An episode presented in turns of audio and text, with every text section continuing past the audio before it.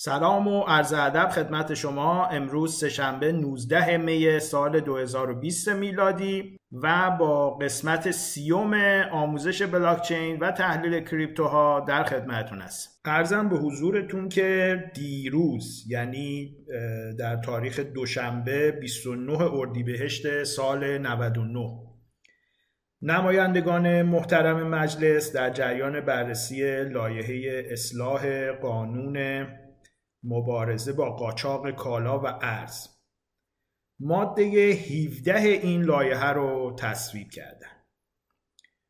البته این لایحه اصلاحی 59 تا ماده داره که حالا به تدریج در انتظار تصویب هست. همینطور به مرور زمان روش بررسی می‌کنن و مواد مختلفش رو تصویب خواهند کرد.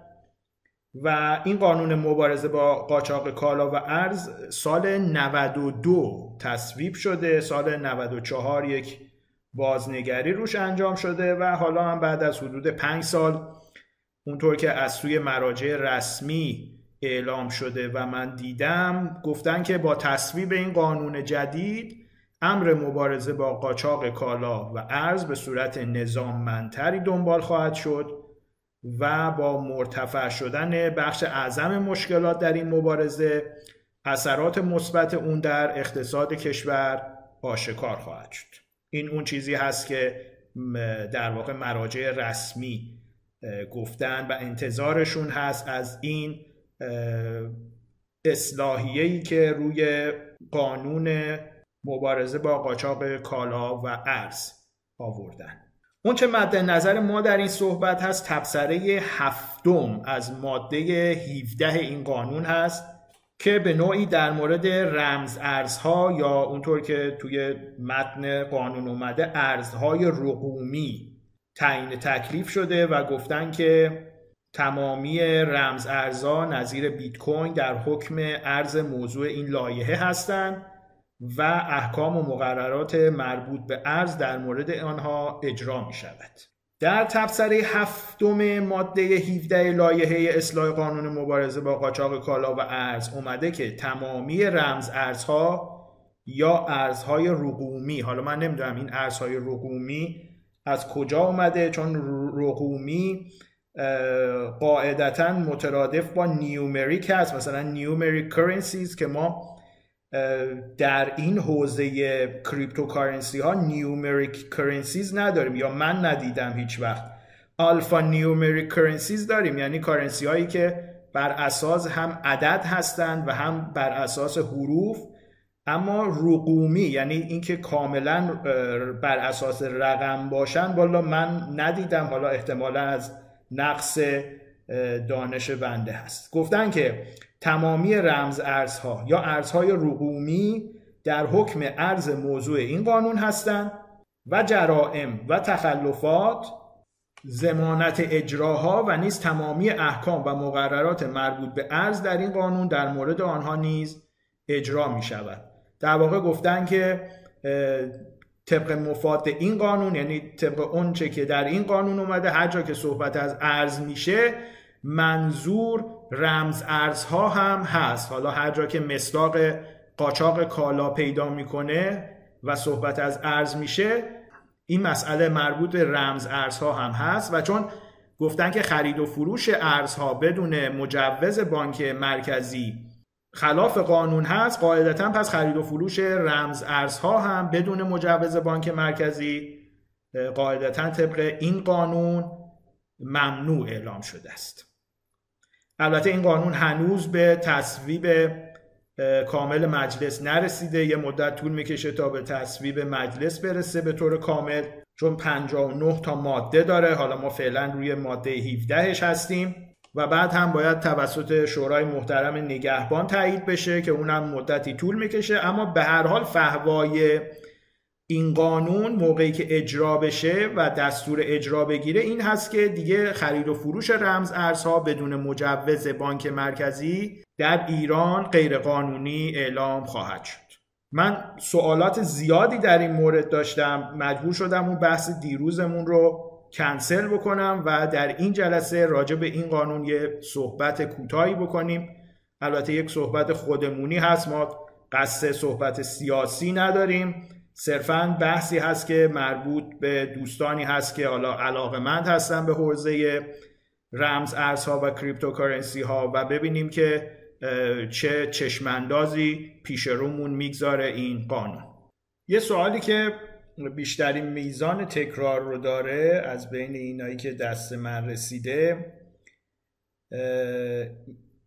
این هست که سوال کردن آیا این لایحه به معنی قانونی شدن رمز ارزاست که پاسخ خیر هست. این لایحه به معنی قانونی شدن رمز ارزها نیست بلکه برعکس به معنی غیر قانونی اعلام شدن cryptocurrency هاست. البته به معنی غیر قانونی اعلام شدن خرید و فروش cryptocurrency هاست.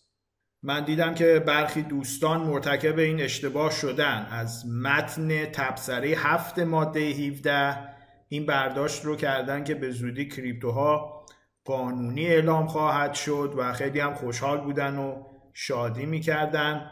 علت اشتباه هم متن خود تبصره هفت هست. اونجا که گفته تمامی رمز ارزها یا ارزهای رقومی در حکم ارز موضوع این قانون هستند و از این جمله نتیجه گرفتن که طبق قانون پس رمز ارزها در حکم ارزهای رایج قرار گرفتن و خب چون ارزهای رایج آزاد هستن پس اینا هم آزاد شدن. حالا فوقش با یه سری قوانینی که بانک مرکزی تصویب بکنه و به صرافی های مجاز بده. دیگه صرافی های مجاز این امکان رو خواهند داشت که آزادانه رمز ارزها رو خرید و فروش بکنن که البته این اشتباه هست چون اون قید موضوع این قانون آورده موضوع این قانون در حکم ارز موضوع این قانون هستند این قید موضوع این قانون در واقع برای محدود کردن تعریف همین قانون اومده و در موارد دیگه کاربرد نخواهد داشت. اصطلاحا میگن که تفسیر قانون مخصوصا در حقوق کیفری مطرح میشه. تفسیر قانون باید مزیق باشه یعنی محدود به همون متن مسرح در قانون باشه و به موارد دیگه توسیع پیدا نکنه و موسع نشه. مثالش رو من گفتم تو بحث موارد قانونی فارکس یک مثالی اونجا آوردیم ما. مثالش اون بند 24 ماده یک قانون اوراق بهادار هست که آورده مفهوم ابزار مالی و اوراق بهادار در متن این قانون معادل هم در نظر گرفته شدن. یعنی شما به متن قانون اوراق بهادار که مراجعه بکنید یه همچین چیزی می‌بینید. نوشته ابزار مالی در این قانون همون اوراق بهادار هستن. و خب هر کسی که یک ذره از اقتصاد سر در بیاره می‌دونه که ابزار مالی اصلا یه چیز اوراق بهادار یه چیز دیگه است. اوراق بهادار یک مج... زیر مجموعه بسیار کوچیکی از ابزار مالیه. اگر این قانون رو شما بخواید موسع تفسیرش بکنید اون وقت پول و چک هم چون جزو ابزار مالی هستن باید بیان زیر مجموعه بورس اوراق بهادار قرار بگیرن طبق این قانون. در حالی که خب اینطور نیست. یه مثال ملموستر دیگهش این هست که شما توی یه قراردادی مثلا اسم موجر رو می نویسید آقای حسن حسنی اسم مثلا مستجر هم می نویسید حسین حسینی. بعد میگید که از این به بعد ما به آقای حسن حسنی صرفا در این قرارداد میگیم موجر. در این قرارداد شما به آقای حسن حسنی میگید موجر این به این معنی نیست که دیگه شما در هر قراردادی که نگاه بکنید اگر اونجا نوشته شده باشه موجر نتیجه بگیرید که پس اینم حسن حسنیه. خب این یه نتیجه گیری مسخره ای هست دیگه. در این تبصره هفت از ماده 17 هم که ما توی لایحه اصلاح قانون مبارزه با قاچاق کالا و ارز داریم منظور این هست که در این قانون هر جا صحبت از ارز شده رمز ارزها هم هستن. و چون کلا تو این قانون خرید و فروش ارزها توسط اشخاص غیر مجاز ممنوع اعلام شده و جرم اعلام شده بنابراین خرید و فروش cryptocurrency ها هم مطابق این قانون جرم هست و نباید انجام بشه توسط اشخاصی که غیر مجاز هستن. پس می‌بینیم که طبق این قانون در واقع خرید و فروش کریپتوکارنسی ها ممنوع اعلام شده و به هیچ وجه به این معنی نیست که رمز ارزها طبق این تبصره قانونی اعلام شده باشند این نتیجه گیری کاملا اشتباه هست.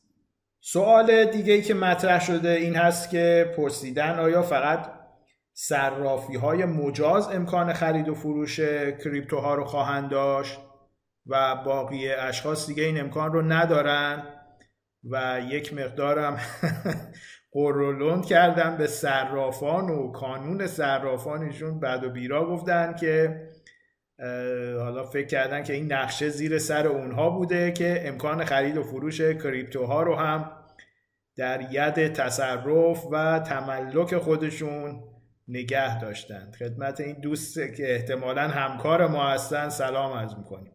پاسخ این عزیز عصبانی ما هم خیر هست. اولا در هیچ کجای این قانون یا حالا چون هنوز قانون نشده بهتره بگیم لایحه اصلاح قانون مبارزه با قاچاق کالا و ارز هیچ کجاش گفته نشده که صرافان مجاز به خرید و فروش و دادن خدمات کریپتوکارنسی هستند.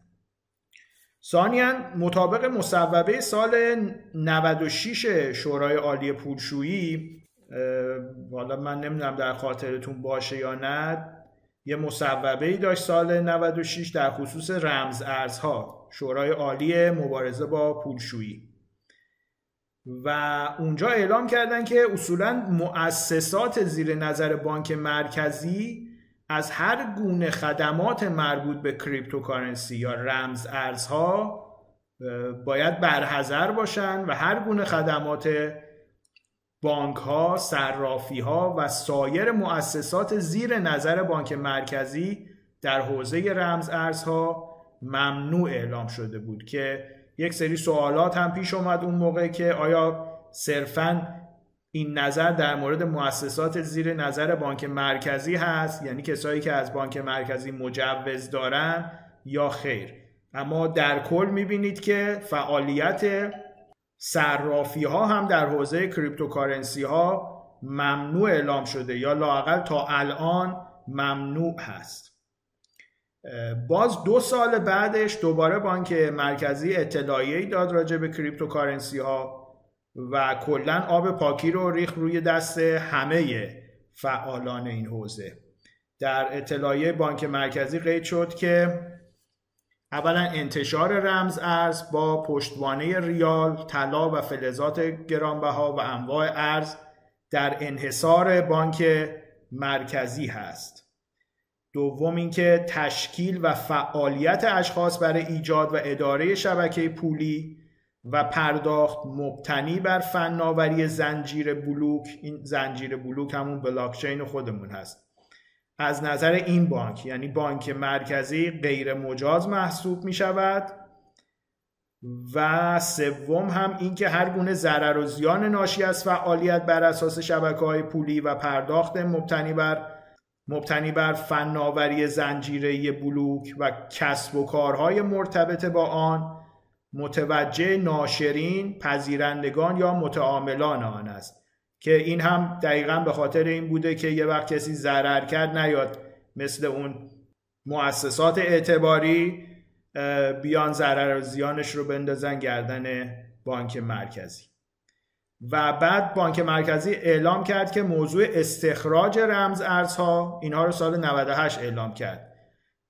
و شرایط اون در کمیسیون اقتصادی دولت بررسی میشه که البته بعدا موضوع استخراج یا ماینینگ از بانک مرکزی گرفته شد اگرچه خب هیچ وقت هم در اختیارش نبود و داده شد به وزارت سمت که خوشبختانه اون قسمت تونستن کارشون رو پیش ببرن بچه های ماینینگ و مجوز بگیرن برای فعالیتشون. اما این ور تو قسمت خرید و فروش کریپتوها هیچ گونه پیشرفتی حاصل نشد صرافان که ممنوع بودن و با این قانون جدید که ما دیروز تبصره هفتش توسط نمایندگان محترم مجلس تصویب شد و حالا بعد از یه مدت برای شورای نگهبان فرستاده خواهد شد و چنانچه تصویب بشه به طور کلی خرید و فروش رمز ارزها چه توسط افراد عادی یعنی کسایی که مجوز ندارن و چه توسط صرافی ها و بانک ها که مجوز دارند ممنوع اعلام میشه به این ترتیب. مگر اینکه بعد از این مرحله بانک مرکزی دوباره اعلام کنه یه ضوابط و شرایطی رو بگذاره که صرافی ها بتونن خرید و فروش کریپتوکارنسی انجام بدن که از نظر شخص من بسیار بسیار بعید هست. ما چون توی کشورهای پیشرفته هم نداریم این رو که بانک مرکزی اجازه بده به صراف ها و به بانک های و به بانک های مجوزدار از سوی بانک مرکزی که بتونن cryptocurrency ها رو خرید و فروش بکنن. و چون این مسئله از نظر لاقل شخص خود من بسیار بعید هست با تصویب این قانون به طور کلی خرید و فروش رمز ارزها در ایران ممنوع خواهد شد. توسط اشخاص حقیقی غیر مجوزدار که ممنوع هست و بسیار بسیارم بعید هست که مجوزدارها بتونن مجوز خرید و فروش کریپتوکارنسی رو از بانک مرکزی بگیرند. نکته دیگه این که من شخصا شاهد بودم که معاونت محترم قوه قضاییه در امور فضای مجازی علا رقم مخالفت های سریح بانک مرکزی راه تعامل با اکسچنج های ارزهای دیجیتال رو پیش گرفته. در یکی دو سال اخیر خیلی بگیر و ببندی. ما نداشتیم در این زمینه. و حتی برخی سایت های خرید و فروش کریپتو تونستن از فیلتر هم خارج بشن. اما با توجه به اینکه لایحه فعلی دولت قاعدتا با نظر مساعد بانک مرکزی به مجلس ارسال شده میشه به قرائن پذیرفت که بانک مرکزی کاملا با خرید و فروش کریپتوها مخالف هست و ما حالا حالاها مجوز خرید و فروش کریپتوکارنسی ها و رمز ارزها رو نخواهیم داشت چه برای مؤسسات و صرافی های زیر نظر بانک مرکزی و چه برای بخش خصوصی. و حالا هم بعد از تصویب این قانون اهرم کافی رو بانک مرکزی خواهد داشت برای جلوگیری و اعمال فشار بر exchange های crypto. در ویدیوهای قبلی توضیح دادم که بلاکچین یک سیستم decentralize هست که کلید قطع و وصل کلید خاموش و روشنش دست یک شخص یا نهاد یا سازمان یا حکومت خاصی نیست. طبعا هیچ بانک مرکزی در دنیا از یک چنین سیستمی خوشش نیامده و خوشش هم نخواهد آمد. و سوال مرتبط آخری رو هم جواب بدیم و این بحث رو تمومش کنیم.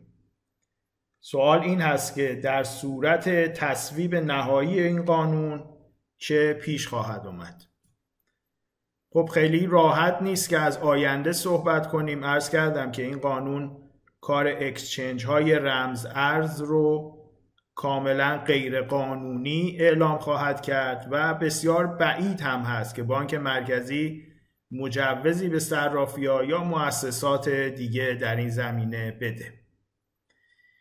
به طور کلی نگاه حاکمیتی در ایران به ارزهای دیجیتال منفی هست. دوستانی که حالا امیدوارم بتونن تصمیم گیرندگان رو متقاعد کنن که قانون ارزهای دیجیتال تصویب بشه و صرافی های دیجیتال مجوز بگیرن.